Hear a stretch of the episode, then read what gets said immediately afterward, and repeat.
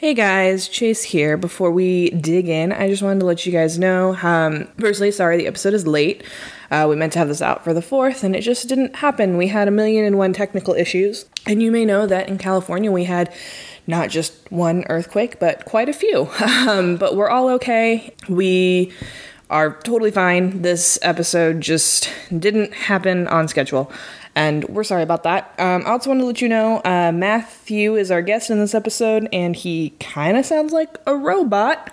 Uh, we had some encoding issues, but I promise you, Matthew is not a robot, and it's not unlistenable. Um, it's totally fine. I just wanted to give you that heads up. If he sounds like he is having a like robot uh, stutter. Uh, that's just the encoding. It was not great for the process we did, and we'll be working on that for future long distance episode recordings. Um, and there is an earthquake in the middle of this episode.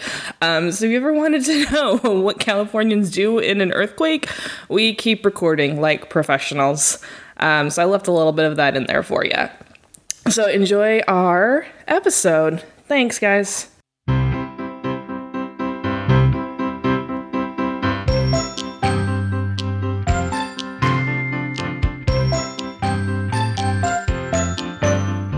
Welcome to Drawn Out, a podcast about Disney animated film. I'm your host, Brooke. I'm your other host, Chase. And we have a special guest today. Woo, we have a special guest. So this is my cousin's husband, Matthew.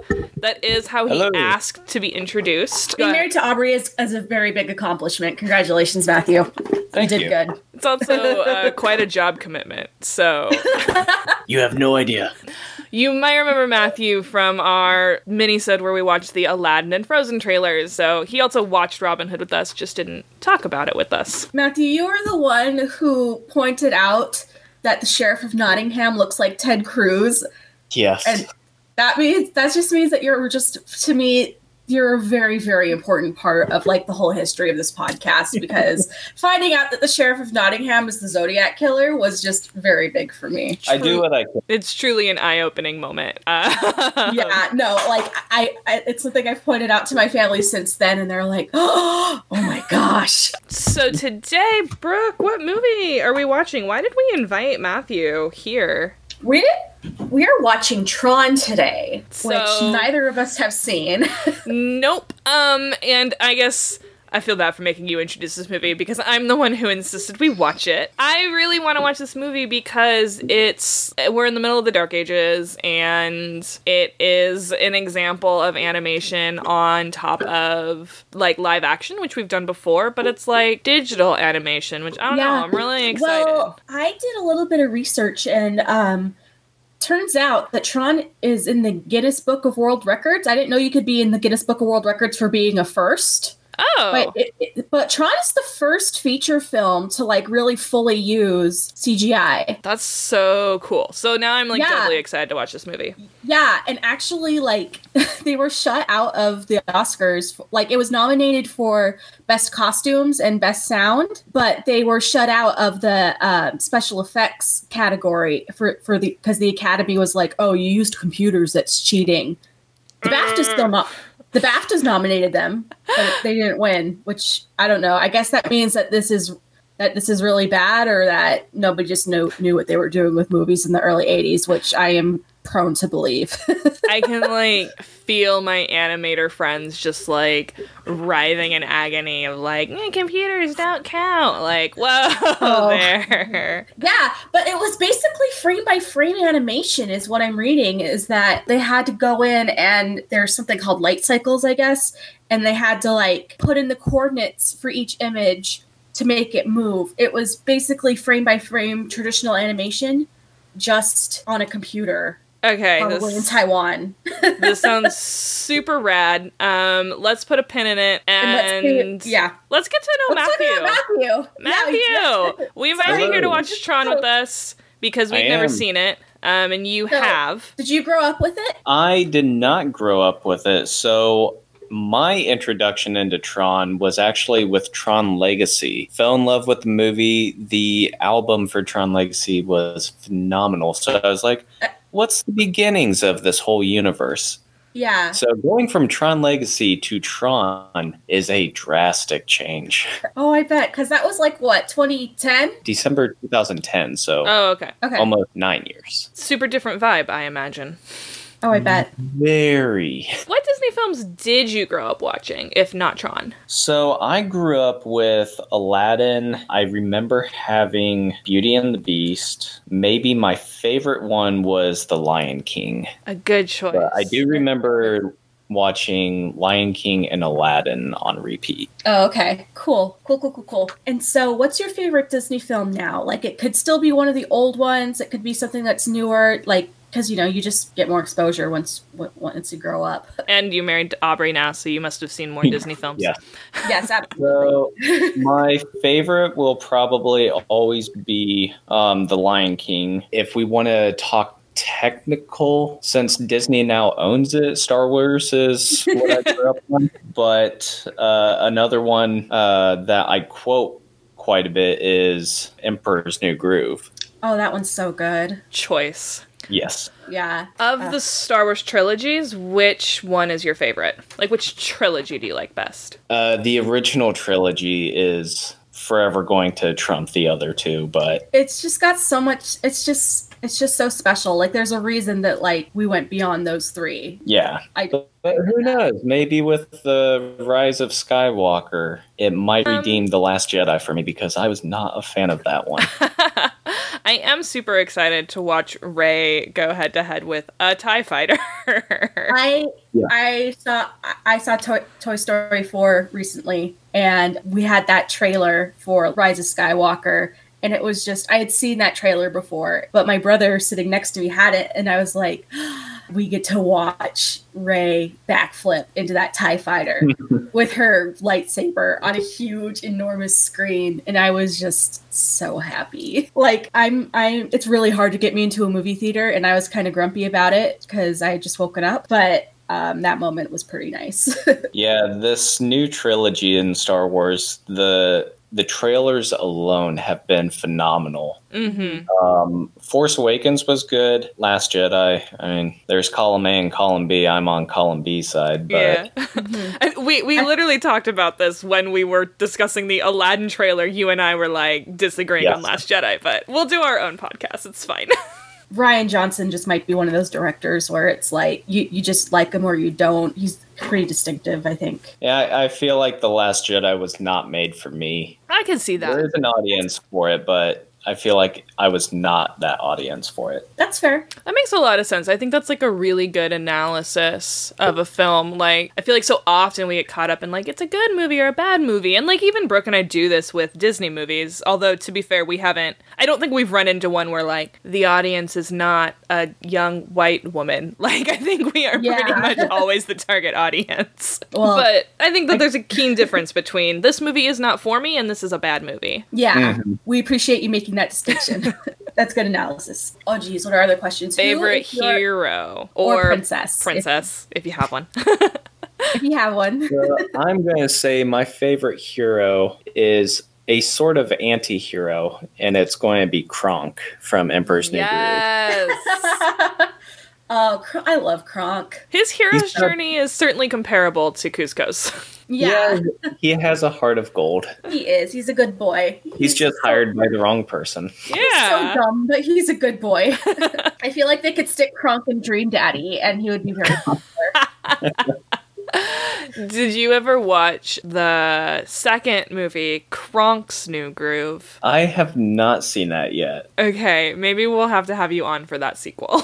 I'd be willing to watch it. it was straight to video, right? yeah, it was. Um, but I seem to recall it being fairly funny. Um, okay. And I'm pretty sure it's the thing that spawned the TV show. Emperor's New School. Yep, that was a thing that happened. Uh, There's so many spin-offs that I just don't know about. Like I often forget that there was more than one Lion King movie.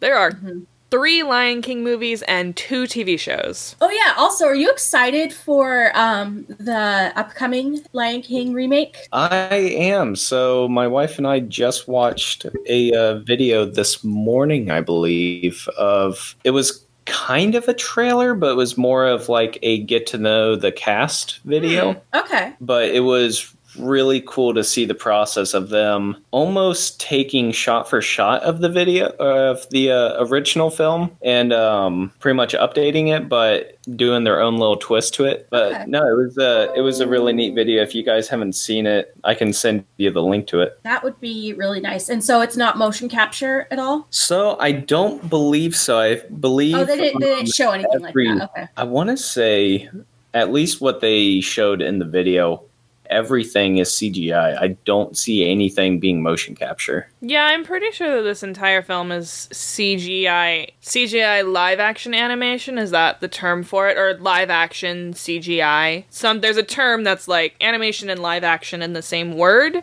and it often gets shorthanded to live action when it probably should be shorthanded to animation. Um Okay. Yeah, I think it's like live action CGI. yeah. We don't really need to talk about this, but Yeah, sorry. We we probably fur this i just think like fur is one of the hardest things to animate like fur and water are two of the most difficult things to make look realistic on a computer and so Mhm. i'm just so excited for what they've accomplished with this film Yeah. i can't wait The amount of detail and Toy Story is probably a good gosh, what's the word I'm looking for? It's a very specific word. Comparing Toy Story 1 to Toy Story 4. mm.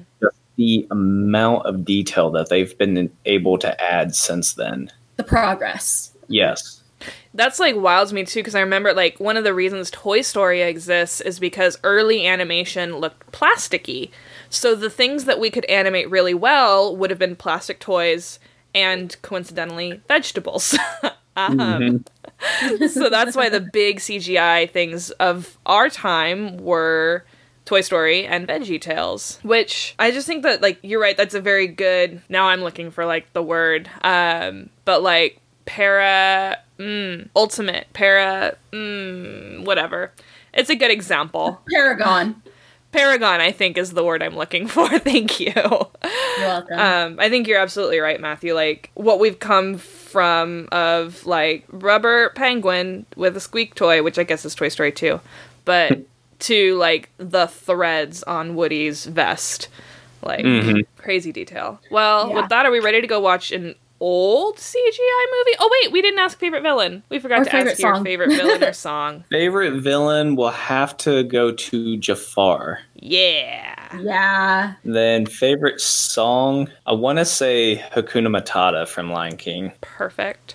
That's a good one. I do have to ask if Jafar's your favorite villain, how do you feel he compares to live action Jafar? So live action Jafar, he is a handsome dude. Um, Big time. yeah, so the Oh. cartoon Jafar, I don't know, he comes up he comes across as like um slithery and like a snake almost, but um and just supposed to be this really I don't know, slimy dude of sort. Not physically slimy, but but no, and then they uh they have this beautiful, beautiful man now playing Jafar, so we'll we'll see how it goes. Oh, so you haven't seen it yet. I apologize. I thought you'd seen it. Oh my gosh, it did come out. Yeah. I have not seen it yet. Never mind. Well, when you do see it, we'll have to we'll just ask you again when we watch Kronk's New Groove together. yeah, definitely. All right. Uh, so with that, we're gonna watch Tron. Uh, we've kind of already introduced the film, so I think we're ready to just go watch. Let's just go see if Jeff, young Jeff Bridges does does anything for us.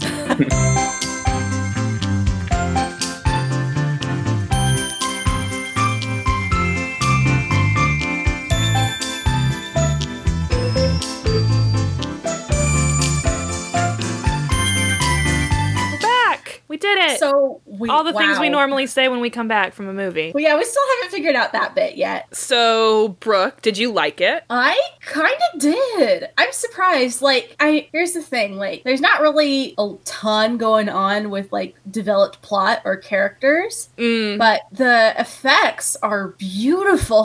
huh. like- I was I was gonna say like I love the characters, so I am like, like I do like the characters, but they just weren't like really developed. interesting. I maybe be, I'm projecting because it reminded me a lot of Star Wars: A New Hope. Oh yeah, I could totally see that. It's that same like trio, and then like there's the sci-fi spacey stuff happening. And I'm really surprised this did not do nearly as well as Star Wars because I felt like I was watching very similar films. Um, I was surprised that they were nominated for best costumes. I mean, like I guess I guess that makes sense because like the like the actual look of the cost, like the the clothing aspects of it are like weird, but the effects that they did, I bet they photographed it in black and white or something, Mm-hmm. and then and then did like the same effect that they used for lightsabers over it. Yeah. Which, which feels like that's even more animation. Yeah, that is interesting. It's not like they were LED costumes. Yeah, But they were still they were very unique, certainly. Yeah. Yeah, and it was just it was just really cool to look at. Like and even even the CG, like even knowing that it's like early early CG, it some for some reason it looks to me it looks better than some CG from like 10 15 years after this movie. I'd hard agree. Matthew, what did you think? Rewatching it. So I do agree with you on how it felt like Star Wars: A New Hope. The gosh, one of the animators claims that he was inspired by Pong, the old Pong game, I can see uh, that. the old Atari Pong game. He said that he drew a lot of inspiration from it, and um, then it kind of like went from there. well, isn't that isn't that the game that they're playing at the beginning? I feel right? like oh no, I thought um, they were playing light Oh, not the. Sorry, yeah. There yeah, is a guy on a computer playing playing Pong at one point, though, right? Am I crazy? Did Yeah. I imagine that? Okay. I was like, wait. Yeah, I believe I believe one of the folks in the arcade was playing Pong. But Okay. um, I feel like when he was interviewed, he was like, "Yeah, Pong inspired me." But then I feel like, nah, he probably watched Star Wars, and he was like, Oh, I yeah, bet I can do that too." The, our main Holy character, shit, I'm having an earthquake. Really? Yep, I'm having an earthquake right now while we're recording. Uh, Brooke, you might feel it shortly if you didn't feel it Okay, first. I haven't I haven't felt it yet, so It's still going. Oh. Do you feel it? there it is. there This it is not holy. this is bad. Oh my Go god. Grab your- Um, I only had one big lurch. But I have okay. So this is the second earthquake we've had in like I don't know a couple of years. I've been recording both times. Are you serious? yes. My Twitter feed is like one, two, three, four tweets in a row stacked, and all of them are just like, completely like earthquake, almost even one word. That's the two things you can guarantee from California social media is if there's an earthquake or rain, everyone will post about it. I'm sure some of this will make it into the cut, but not all of it. So Tron opens up. There's like we're in an arcade and we're in. We go into the computer and there's a race going on. Like mo- it's like competitive Snake, and you can see little dudes in the in the in the light cycles. And there's a crash, and they di- and then they're bringing somebody in, and he's like, "Okay, little program, you have to play the game now." He's like, "Wait, I'm just uh, I'm just I'm just used for accounting. I can't play video games." My u- my my user Mr. Henderson is a full branch manager. He'll be very upset about this. And my first laugh of the movie was uh, the guard saying, "Oh, great, another religious nut," which is an- which is another thing that made it feel Star Wars. Yeah, I also got very strong, like, um, my father will hear about this. Oh yeah, absolutely, absolutely. But like weak corporate America version. Yeah. right. I'm gonna tell my boss on you. Yeah, and then we meet Sark, who is like a minion of something called Master Control, and we're like, okay, what is going on? And then we go, meanwhile, in the real world, and we see an interaction between two different Jeff, young Jeff Bridges. One is the hacker dude, Flynn, and then the other one is his program, Clu, who's in like a little CG tank infiltrating a system, which I don't know, like, is maybe this is also one of the earliest hacker movies, too? Probably. It, it might have been, and actually, I wanted to jump in on that. So, Tron Legacy, Clu plays a very big role, and I completely forgot that Clu was even in this movie. Yeah, because he dies like almost immediately. Yeah, Oh, interesting. That's that's super interesting. Cool, We'll have cool, to we'll have to watch Tron Legacy, I guess. I mean, if we're gonna Yeah. watch Mary Poppins with Lin Manuel Miranda, then we get to watch Tron Legacy, right? That's how that works. Does that mean we Yeah. also have to watch the Star Wars sequels? Because those are the only ones Yeah. made by Disney. Um, which the new Mary Poppins is pretty good, but moving along. Yeah. the way the movie introduces this weird, fantastic world of programs is so interesting. Like, it's Oh, a yeah, very totally. steep learning curve. You're just brought right on board. Like, what's going on? Why is everybody a computer program? I don't understand. And I don't think, like, it does a bad job of explaining those things throughout the movie, but it is a very hard buy in, I would say. Mhm. yeah, it, it, it, it's not like totally developed either. Right. I mean, it certainly helped that we went in knowing like computer programs and like we live in an age where we are familiar with computer programs and like their jobs and stuff. Yeah, but I Um, imagine in '82 that would have been tough. When, Right, you know, right. Almost no, almost nobody had a had a PC at home. Right. Well, and Um, I at least like had the introduction of the Kingdom Hearts version of Tron. Um, Yeah. so even though I hadn't seen the film, I kind of like knew what Tron was, and I knew what a light cycle was.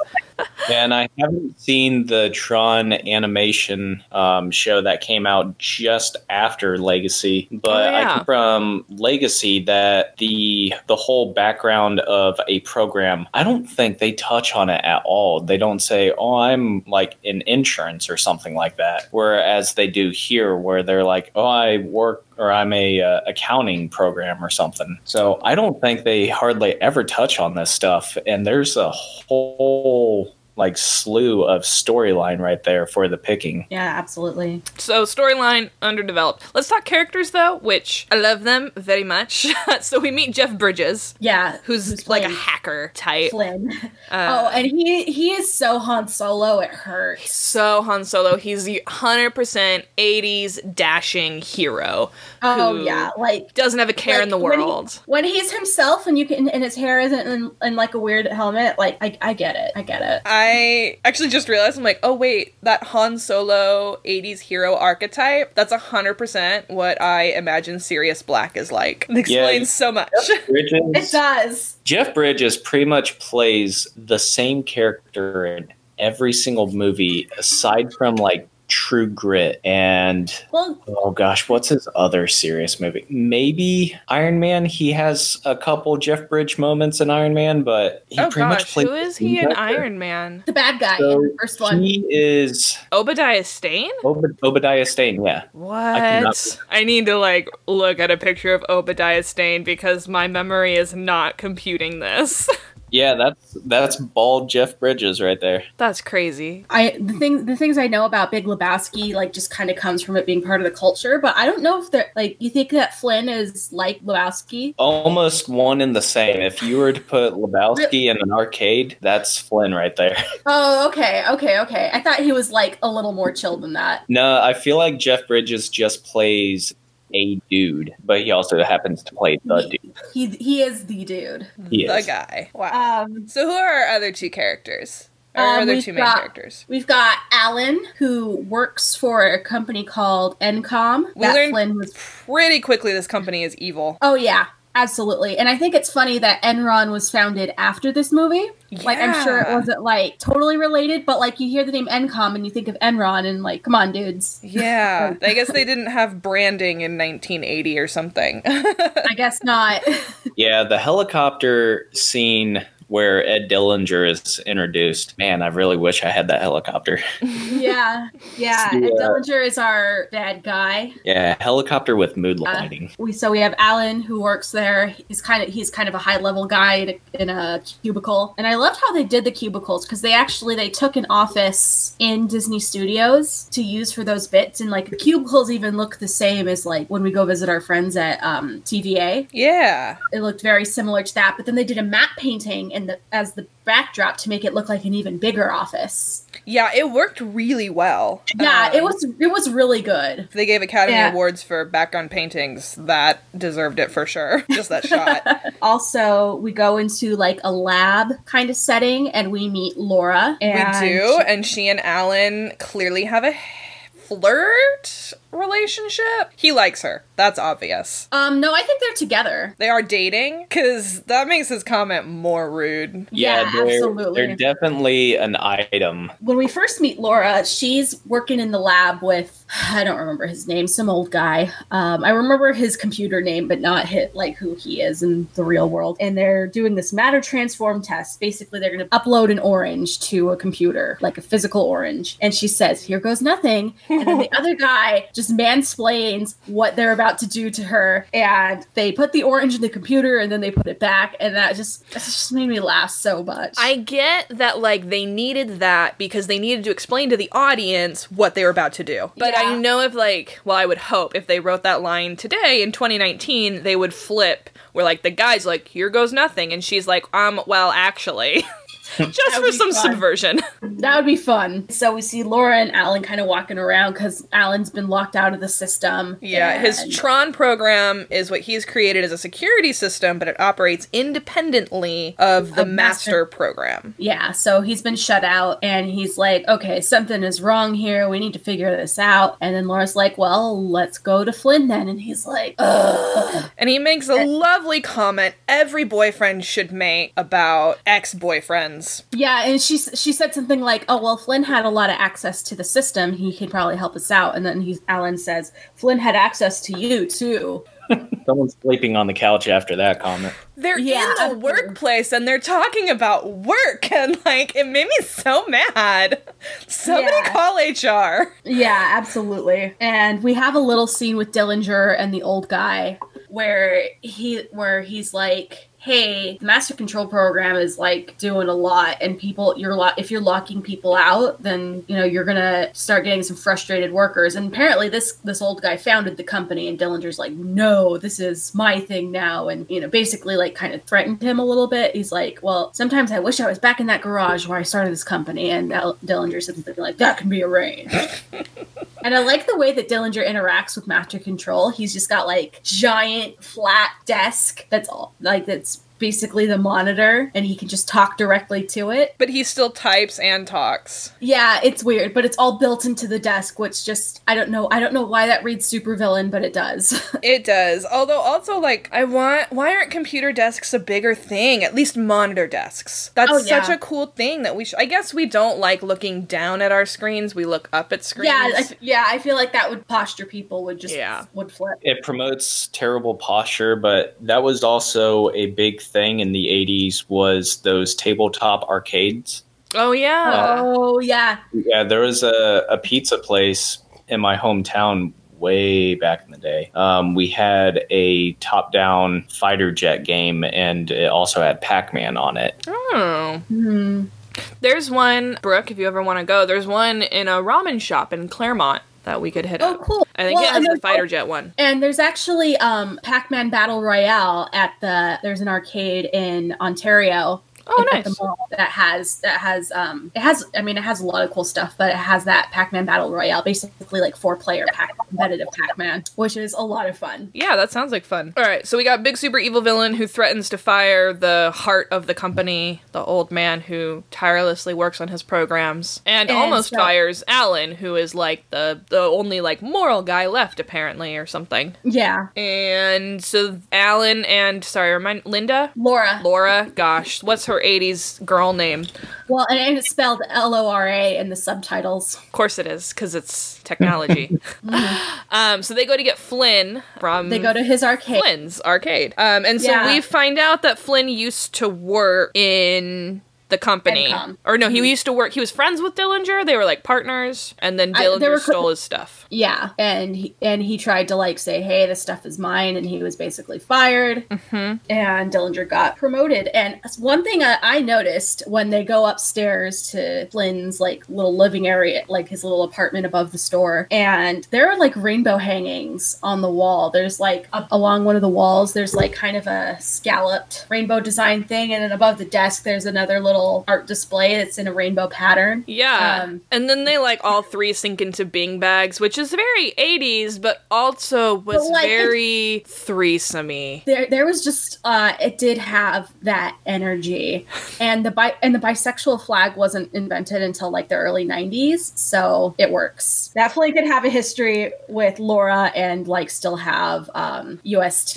with with alan Yeah. So like straight up the facts are these. The gay pride flag was already invented before Tron came out and was already a thing. Within Flynn's apartment, there is rainbow iconography. And then they like casually lounge on some beanbags. Oh, he takes all three his of shirt them. and puts on a new one because Yeah, apparently he playing video games makes you sweaty. Yeah. Which, to be fair, I have played some video games that have given me enough stress to sweat. But not to soak through a shirt like that. That's just fan service at that point. I mean, it's Jeff Bridges. I think that Jeff I think it might have been like in his contract that he had to take his shirt off at least once in the film. Yeah, that, that's fair. So they're like, okay, let's go. Uh, gotta go get revenge. Hold on, like, I 'cause- just needed to like clarify. Matthew, do you get any gay energy off of this scene with the three of them chatting in the bedroom, or is it just Brooke and I with our queer lenses get on? very comfortable energy with that group. I don't know the the dialogue between Jeff Bridges, Flynn, and Alan. It's very. It feels very clear that Flynn is out of that duo or trio, if you will, and he is the X, whereas Alan and Laura are the item at the moment. So I don't know. Do you get vibes that maybe Alan and Flynn had a history at all or a future? Maybe mm-hmm.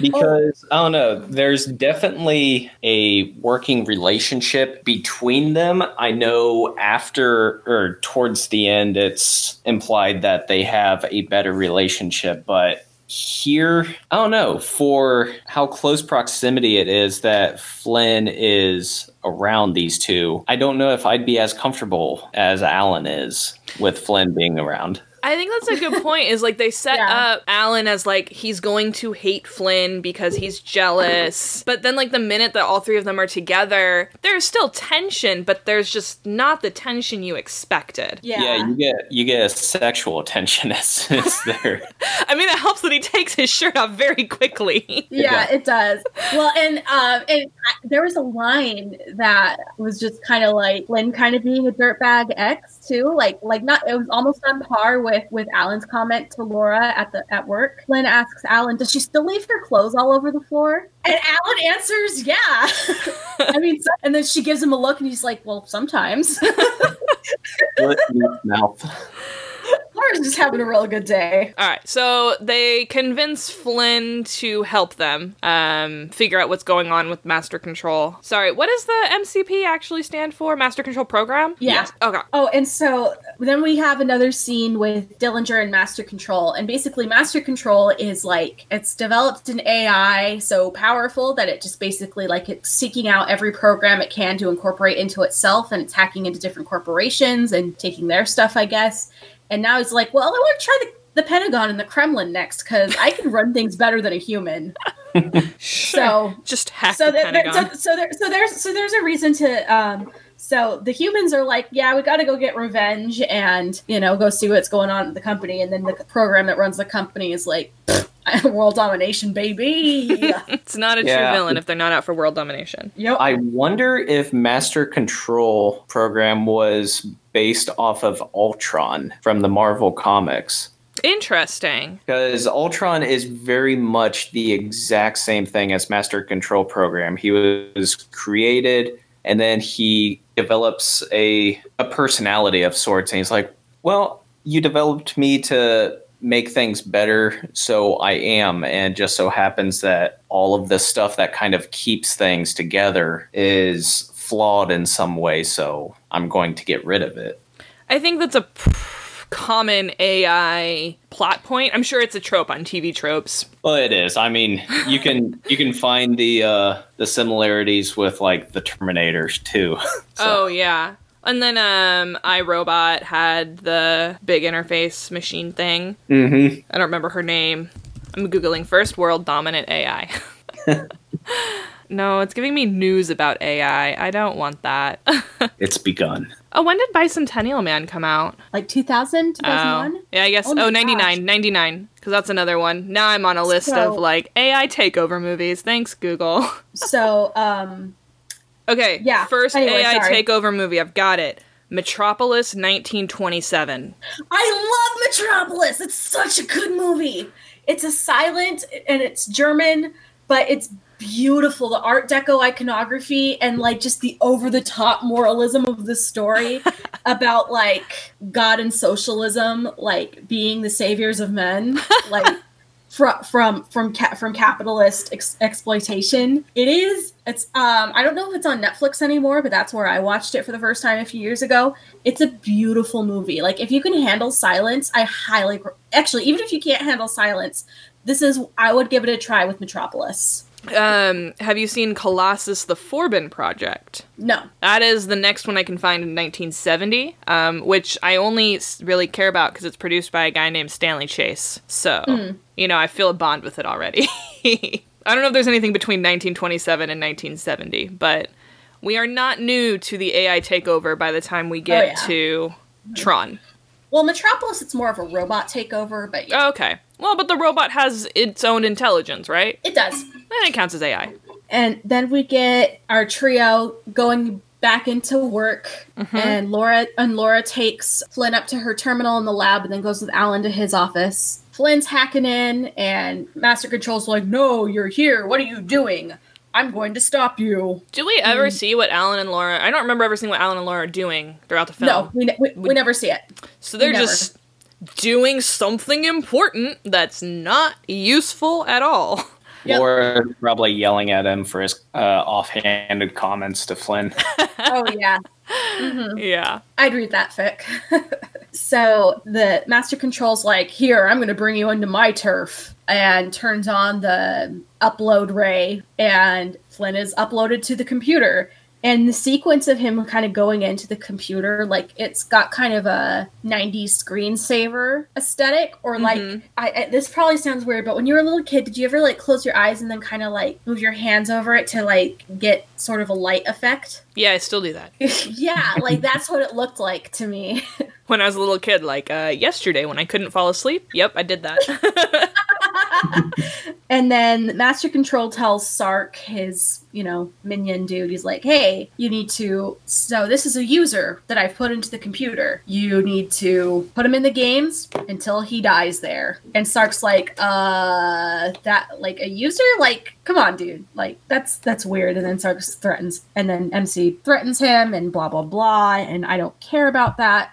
Flynn's put into like a holding cell where he meets Ram and Crom. I Um, love Ram. Ram is great. I the one thing though, like within about like ten seconds of meeting Ram, I went, "Oh, you're gonna die." Yeah. Yeah. And there was definitely a moment where I was like, here it is, Ram's death. And then he didn't, and I got hopeful. I was like, oh, he's gonna be okay. and then he still wasn't. He did, in fact, die. I was. Yeah. I was right the first time. Yeah. And Ram's kind of like explaining everything to Flynn, and Flynn's like pretending to be another program because Sark is the only one who knows. Flynn, Um, like, Flynn struggles, but he cottons on pretty quick. Oh yeah, totally. And um, we also meet Crom, who is like our accounting program from the beginning. And Ram just has this moment where like he talks about he's like, yeah, as an actuarial program, like for I worked for an insurance company, I help people plan their futures, and I just felt really good about that. And it was like, oh man, it's like in any war movie where like you meet the sweet boy from the south. Yeah, and that's the moment when you're like, ah, you will not survive this dystopian universe. Yep, that's it. You are the childish innocence that will be murdered brutally, as Yeah. must happen for this narrative. Even though he, it seems like he's probably lasted in the games for a while. Yeah. He lasts in the film for quite a while too. I mean, he made it farther than I thought he would. Yeah, no, he is a he's he is a good boy. Probably the best boy in the movie. So this Um, is where like we start to see that villain hubris where the MCP is like, "No, I want Flynn to suffer in the games for some reason, even though I'm a computer with no feeling. I clearly feel vengeance or sadism or Yeah. something." Um, but so Flynn plays the games but refuses to kill programs. And then we see the MCP show that he can just kill programs, so I don't know why he didn't like digitize Flynn and then kill Flynn. I don't Some know. some Yeah, holes, like I think. Yeah, a bit. Like like I said, like the the point of this movie is not plot or character. Like we got lucky getting the characters we did, but like the plot is just a vehicle for the for the effects. Yeah, and I don't know. Every and this is kind of the uh the downfall of so many villains is they underestimate the the hero. And it's like, Oh yeah. gosh, if you guys just look at the history of supervillains, right. just Yeah. kill everyone like as quickly as you can. Don't don't toy with them. Don't put them in the games, and then just hope that they have a like a suffering. Yeah, Uh, like Flynn like invented some of these video games. It's like think about it for two seconds. Right, and the MCP knows that. Like, he is intentionally hiding the files from Flynn to prove that Flynn owns the game. So, Mm-hmm. I think part of it too is because I was like, have we like talked about this before? Like, villains' downfall. And I think part of it is that we're moving into an era of storytelling where we're used to smarter villains and smarter heroes on screen. And like, keeping that balance becomes more difficult the more you power up your villains and your heroes. Like, you want the danger, you want it to be a surprise, but it becomes more difficult, I think. Because I'm like thinking future, I'm probably gonna like criticize the villain's behavior a lot. But I think like this idea of like villains being clever is really cool, but then there's always like a moment where they're not clever and that's their downfall, and you're like, why? but I'm sure there will be exceptions. Yeah, and so they're put into the games, and they they basically they they make a light cycle escape, like they crash into the wall of this little world, and then they're able to get out. And there's a pretty cool chase scene with like the tanks coming after the three light cycles with Flynn, Ram, and Tron. Like this scene Oh, yeah, by the way, we- was so cool. Yeah, yeah, it was it was very cool. It looked it looked really good. The movement was pretty fun. And like I said, like it just like because it was so basic and it wasn't trying to be as realistic as like Toy Story necessarily, like it holds up better, I think. Yeah, I really think the light cycles hold up. Mm-hmm. I'm sure they look way cooler in the 2010 one, but Oh, oh they do. I still loved the like they looked really good for Yeah. what they were. 1982. hmm Um, so after they have made their daring escape and they're safe, they find this glowy power water, and so they stop for a drink and This is I don't- I not don't quite- explained at all. it's not explained at all. It's just like okay, and like I don't know, but it looks really cool.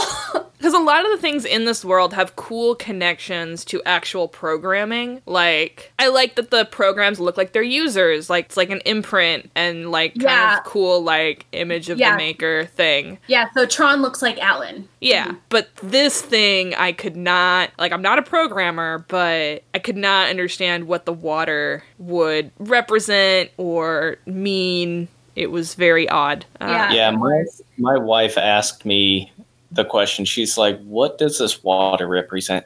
I could not give her a straight answer. I was like, "Energy." I was like, honestly, I have no idea because they did not bring this back into Tron Legacy, and probably for a good reason. Yeah, it's just weird. did anyone else with the the red and white Yeah. guards? Did anyone else get strong stormtrooper vibes off of those guys? For sure. Which. Oh yeah, absolutely. Like I swear their voices, the uh, distortion in the voices was almost the exact same too. I mean, it probably could it could have easily been the same technology um, of voice distortion for sure. I would also say like they're very Nazi based because that Mhm. was the fascist society of the time, or like the cultural touchstone for fascist society. yeah, and that's that's the exact same inspiration that the stormtroopers had was from Nazi Germany. Yeah, the more I look at this movie with a critical eye, the more I feel like it wasn't that original. Oh no, it wasn't. It was pretty much Star Wars made as an arcade game. hmm But But- like that's how I feel about a lot of '80s movies. Yeah. Oh yeah, totally. Well, oh, you know what? The water thing might be a weak attempt at doing um Hero with a Thousand Faces sort of thing. Like an el- elixir, or like, Like like you have to have a moment where like the hero like gets into the water and then comes out changed somehow. oh, like a baptism kind of trend. Yeah. Yeah, a little bit, yeah. I guess I can see that. And I feel like they kind of just needed, like, to explain that programs could get exhausted. Like, they're running Yeah. on power and that power needs to be replenished. It was just. Mhm. Yeah.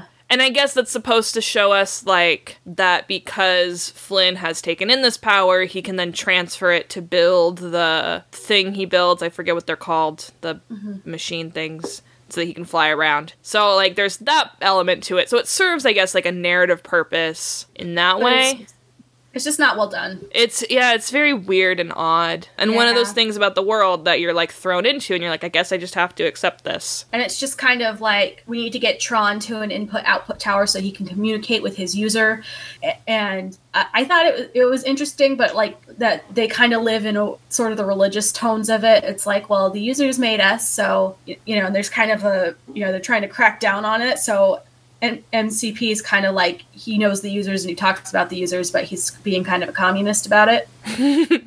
Yeah, talk about like a pantheon of gods that are flawed. Um yeah, yeah, seriously. So there's another chase scene. I think around this time we meet Yori, who is a program who looks like Laura and definitely has a thing with Tron, but I don't really understand what kind of program she is They- at all. she's a woman, so Pretty much. we talked about this in last week's episode, the mini-sode. We talked about 80s women are just women. Yeah. Yeah, they're literally just there to uh to look at, at of sorts almost. I don't know. Yori did not play really any role. She helps Tron sneak in, right? Like That's that's about it. And we kind of see like she's been helping Tron as a spy, but we don't know what she does or why she does it. Like Yeah, it'd be they're- cool if she was the D-Res program. How cool would that have been if she was the one who brought like was forced to bring Flynn into the world? Yeah. Yeah, that that would have actually been really cool because Yori, like one of her last scenes, boy, did I not like her. like some of the actions that she took towards the end, where um, well, we'll we'll get to it, but um, We jump the around all scene the time. where well the the scene where Tron is feared dead or derezzed and she's like Tron didn't make it and within the same breath she practically just kisses Flynn or Flynn kisses her Yeah. and then like, yeah. two breaths later she's like Tron you're alive and then kisses him I'm like wow she moves on quick I think this is just adding fuel to our threesome theory, really. Yeah, well, and it's funny because when Yori first meets Flynn, Flynn is like kind of entranced by her, and he's he's he tries to be a little bit more familiar with her than like he really is because she's not Laura. hmm And I feel like I think that like Flynn kisses her because at, later when Yori kisses Tron, Tron's like, "That's nice," as as if like kissing doesn't really exist in this world. yeah And like Flynn taught Yori and then Yori taught Tron. Although, okay, so straight up, like, I missed Tron dying. Like, yeah, We were just 'cause it sitting was there. like in the middle of a chase scene. yeah, we were like sitting there Yeah, and then they they're like, Tron's dead. it. And we were like, Like, wait, what? what happened? We had to rewind, we missed that. lot. Oh no, we, like, I just missed Tron. Like, Tron didn't die. That was weird. Yeah. Yeah, at no point did I feel like his death was implied or anything. It was like, oh, they crashed.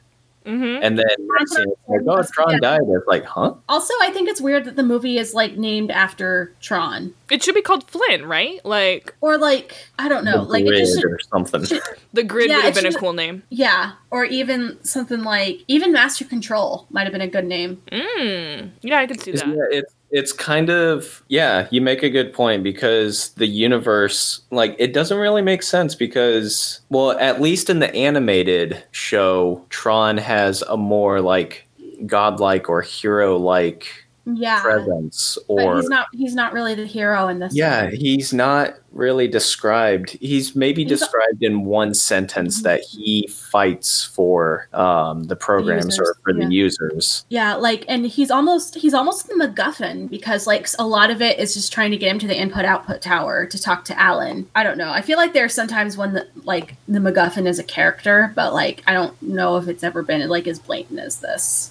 I guess yeah, that's what Alan and Laura are doing. Like we don't see them doing it, but they need to be at the computer to do the interface Mhm. with Tron. Yeah, it's it isn't about Tron. Like I get like it's a cool name that kind of sets the tone for what the movie's going to be, mm-hmm. but I think the grid would have worked way better. Mm-hmm. Yeah, and no characters are developed, not especially not Flynn. I wonder if part of that is that they wanted the programs to feel a little stale because they Maybe. are just like weird reflections of users. Cuz like we get a lot of personality from Flynn and I wonder if they like intentionally wanted to contrast that. That's possible. But that makes it for a less engaging film overall, is what you end Yeah. up with. and there's another chase scene, and then Ram is damaged, and then Flynn tells Ram that he's a user. The users are real, and Ram is once Ram's faith is um, rewarded, he can die, and so then he dies.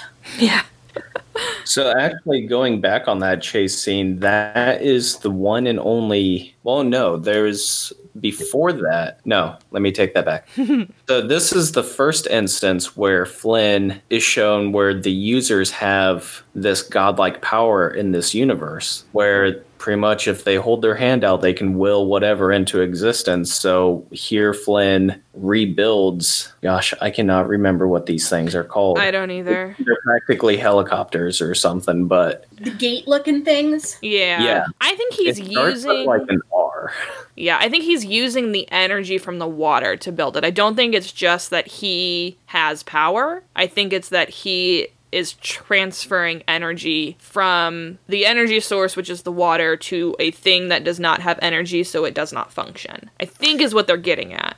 But it, again, it's not clear. Maybe because not to keep talking so much about Tron Legacy, but in that one, um, it really shows how Flynn is able to. He understands his power in this universe, so he's really able to just touch the ground and will whatever into into existence. Oh, Yeah. well.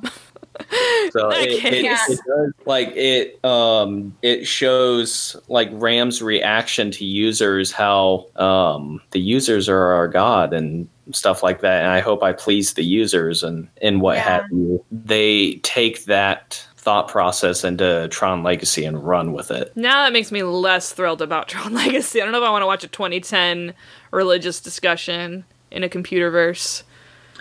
Yeah. Sounds heavy. Jeff Bridges, Jeff Bridges is definitely looked at as a god in in Tron Legacy. They definitely um, they're very heavy on making Flynn out to be their Jesus. Not so much in this one because he only has a couple instances where he shows, oh, this is the power of a user. Whereas, like, if a program were to say on the Solar Sailor scene, um, where Flynn is able to redirect that sailor uh, Yeah. to avoid those. They're called recognizers to avoid those things catching up to them. But um, yeah, I think there was only two scenes where Flynn shows that he has this like godlike power in this universe. And like on some level I think that makes sense, right? Like users create programs and Yeah. change them. So it makes sense that a user would have power in here, but it's I mean, obviously it's not that simple to Yeah. create a program or modify a program. Um Yeah, they had a whole universe of ideas and stories that they could have taken, but unfortunately, it just sounds like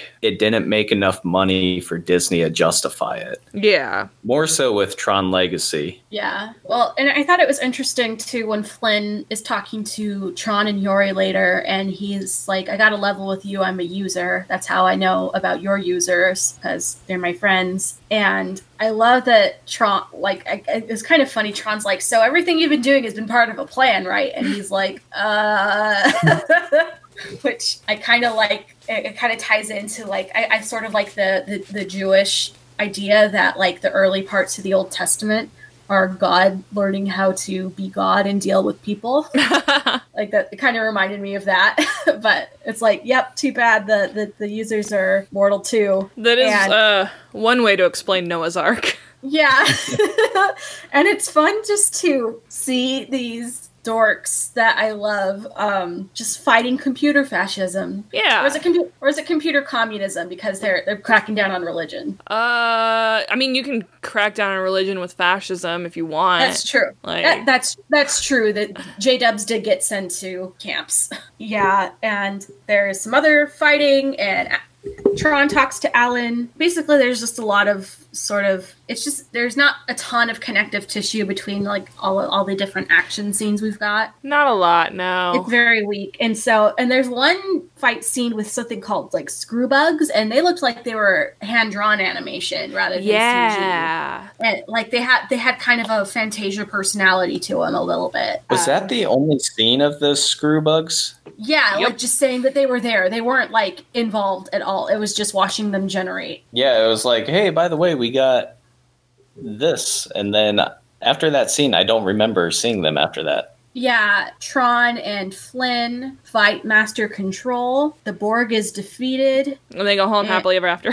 yeah, basically. Basically, Yeah. it's just like uh, Flynn comes back out of the computer, and Dillinger knows that he and like Master Control, what's left of it, like tells tells Dillinger that he's screwed. well, doesn't Dillinger just come in and like his office is like not working? I thought, or Yeah, and but it also reads him the same printout that Flynn got right, with right. the, with the proof. Like it was apparently it was supposed to be a big longer thing, but they're like, no, we got to do something for the audience to help these dummies understand.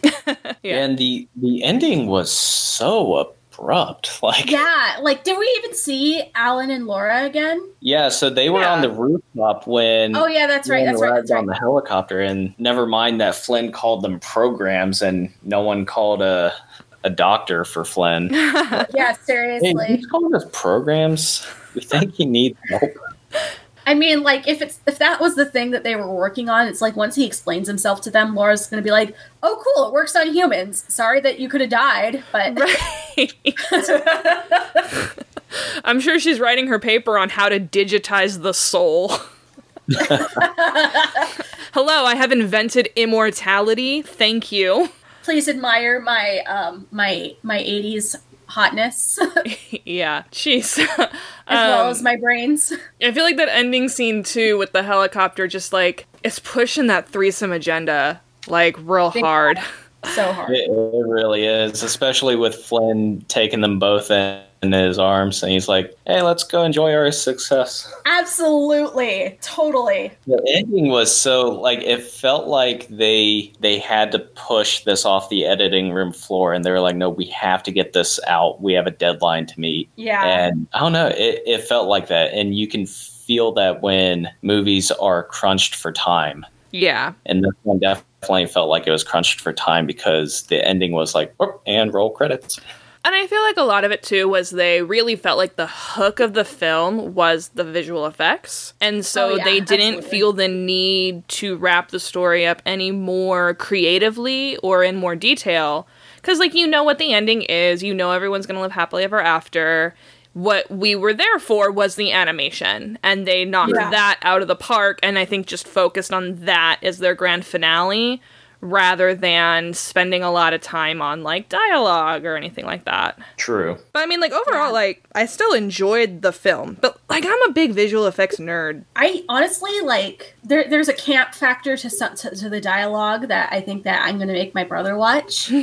but the visual effects, like honestly, like I I don't I don't I'm not equivocating at all to say Tron is a beautiful film in its way.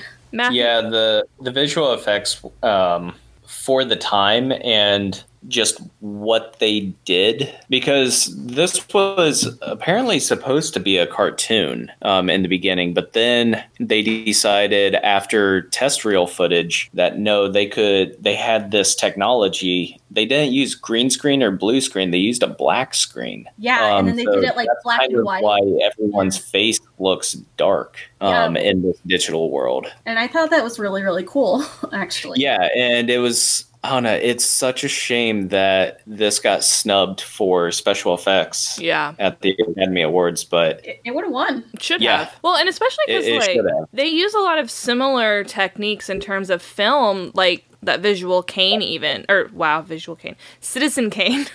Sorry, Yeah. it's my brain this morning. But like Citizen Kane does a lot of like filming and refilming and combining footage and that's a lot of what Tron does. They're filming and animating and recoloring and like I think that they did a phenomenal job. Like not just with what they had. Like it looks good. It really does. Mm-hmm. Yeah. They definitely deserved that Academy Award. I'm gonna look up who got it.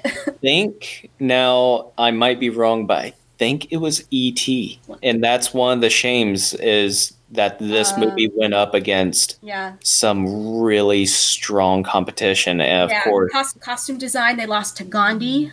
Oh, wow. Oh, this is also the year of Sophie's Choice. Dang. Rough year. Yeah. yeah. Seriously. Uh, sound, they lost to E.T. Hard to beat Spielberg in sound. Yeah, absolutely. Visual effects, the winner was E.T. And there were only three nominees E.T., Blade Runner, and Poltergeist. Woof. That's a category. Yeah. yeah, going like Tron came out during a rough time to Compete. try to win. Yeah, to try to compete because I mean, this is like the early Spielberg. Like that's a that's a force of nature. yeah, Well, I guess that explains why, like, why it didn't do s- nearly so well as Star Wars. It was just the wrong time, I guess. Yeah.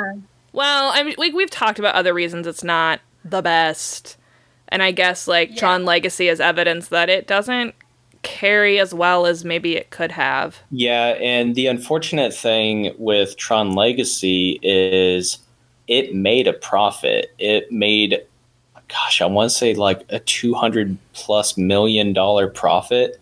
Wow. from their original budget. But this was during the time where it was just when it was a blockbuster, it was a blockbuster with a capital B. So Disney, I think, was in the hopes of making a billion dollars off this with toys and the box office, and it Mhm. came out with like 300 million or something like that oh man. which they made their money back, but it wasn't enough for Disney. Disney Right. got greedy, so that's why we haven't seen a um, gosh, I want to say tr- uh, triple something, but um, trilogy. That's why we haven't seen a trilogy in the Tron universe because Disney was like, eh, it didn't make enough money the second time. I'm torn between like that's a bummer, and then like actually I don't know if I care because I never saw either of these movies till today. So Yeah, honestly, the the way the second movie ends, there's potential for a trilogy, but I don't know. Yeah. Like Does it they- need to happen? No. no, there's just there's just not enough plot. There's just not enough character for that to really work. If they want to say that Legacy is the ending of this universe, it was a solid ending, in my opinion. Okay, all right, that's fair. I know we're talking about like it's a bummer, but we like the movie, guys. Yeah, we did. We did. I think the bummer is is that it just didn't get as much traction as it could have. Yeah. yeah. because Yeah. it it was a very interesting universe. It had a lot of potential, whether it be for toys or books. It had a lot of potential, but it just it didn't get the traction. It came out during a really rough time for like competition because you're going up against Stanley Kubrick and um, Steven Spielberg and, it's and like, George Lucas. Lord. And George Lucas. Like Yeah, I think if this had come out 10 years earlier, it would have been the epitome of a sci fi movie. It would have changed the yeah. game the way Star Wars changed the game. Yeah. But I guess like 10 years earlier, would it have really had a foundation? Like computer wouldn't have- programs, how common were it they, wouldn't you know? Yeah. Well, PCs weren't a thing yet. Like PCs were basically brand new in, in Yeah. the 80s. I mean, like Hidden Figures is 69, and that's like IBM computer machine. So That's true. we're, yeah, there's not a lot, like, Yeah, there's not it- another time it could come out, but it's a bummer that this it is the time probably it would had have to. looked like Mary Poppins if it came out ten years prior. like the concept of computers would not have existed in nearly the same way either. Yeah. And they wouldn't have had the CG Right. abilities. I think maybe they had pushed the arcade venue more than the like weird computer grid. Yeah. Maybe it would have done better. And then they could have sold arcade Yeah. games, which were a hit thing then. Oh yeah, I'm sure that like when I watch this with my dad, he's gonna be like, "Oh yeah, those were the days." Because my dad was my, my my mom was 12 and my dad was 14 when it came out, so it was like right in there for my dad at least because he talks about going to arcades with his older brothers in the 80s. We had an arcade at the pizza place that I would frequent in high school. Yeah, That was, was it 25 cents though? Uh, 50. Okay. So, and that was like the hit thing. Even when I was in high school, you go down to the pizza shop and play arcade games and Oh, no, hang like, out. The um, one of the biggest uh, Pokemon Go gyms um, around around my high school is is an arcade. Nice. It makes sense. Yeah, yeah. Yeah, and I feel like this came out during the time where arcades were just becoming a big thing because this wasn't even during the time of Street Fighter. Like Yeah.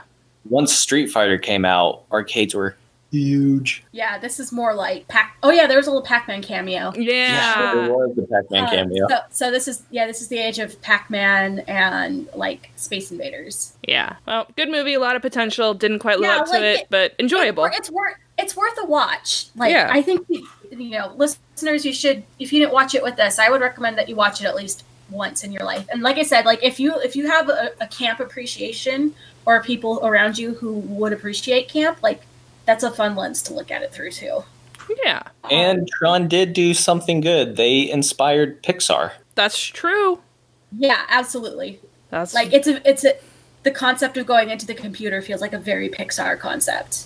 hmm So, uh, Matthew, do you have any social media or projects or anything that you would like to promote? So no projects. Um, corporate aviation keeps me pretty busy, but um, I do have And being uh, married to Aubrey. And being married to Aubrey, yes. but uh, I do have an Instagram that I kind of frequent. Um, we're starting to explore DC a little bit more, so you'll see some uh, more photos popping up. But it's Matthew Edward with three T's.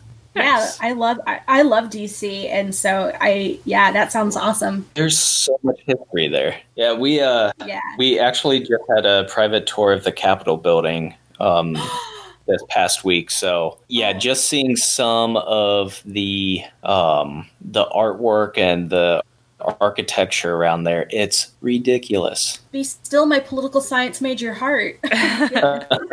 So, fun fact there's a few hallways there in the Capitol building. Some Yahoo back in the day thought it was a great idea to paint over some of the artwork. So, if you walk through some of the hallways, you'll see just this like beige or tan like paint over the walls.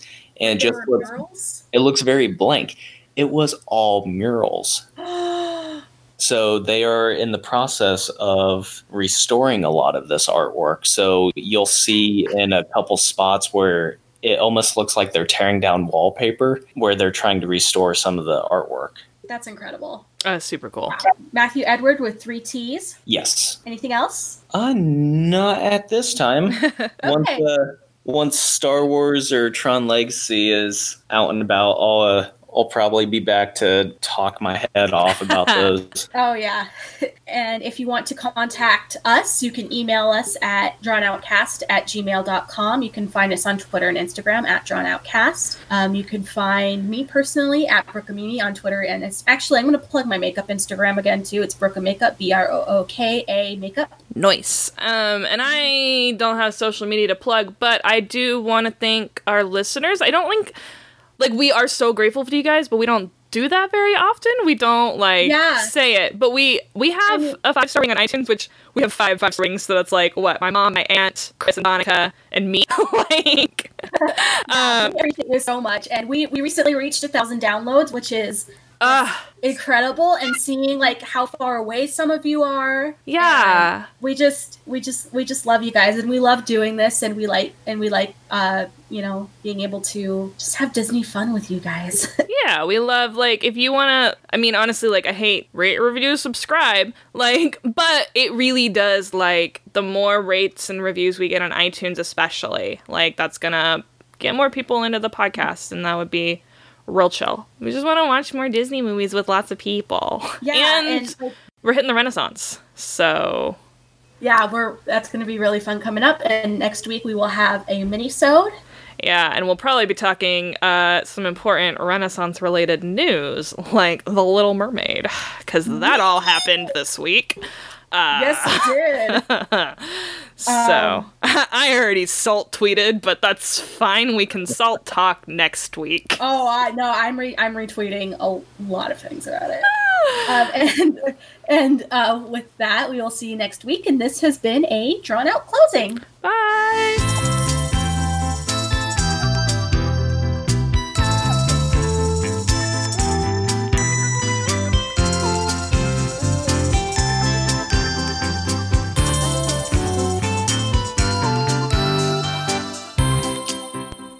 This podcast is in no way affiliated with the Disney Corporation or any of its subsidiaries. The views expressed in this podcast by its hosts and its guests belong solely to those people and are not in any way representative of Disney nor any of our employers. Thanks for listening.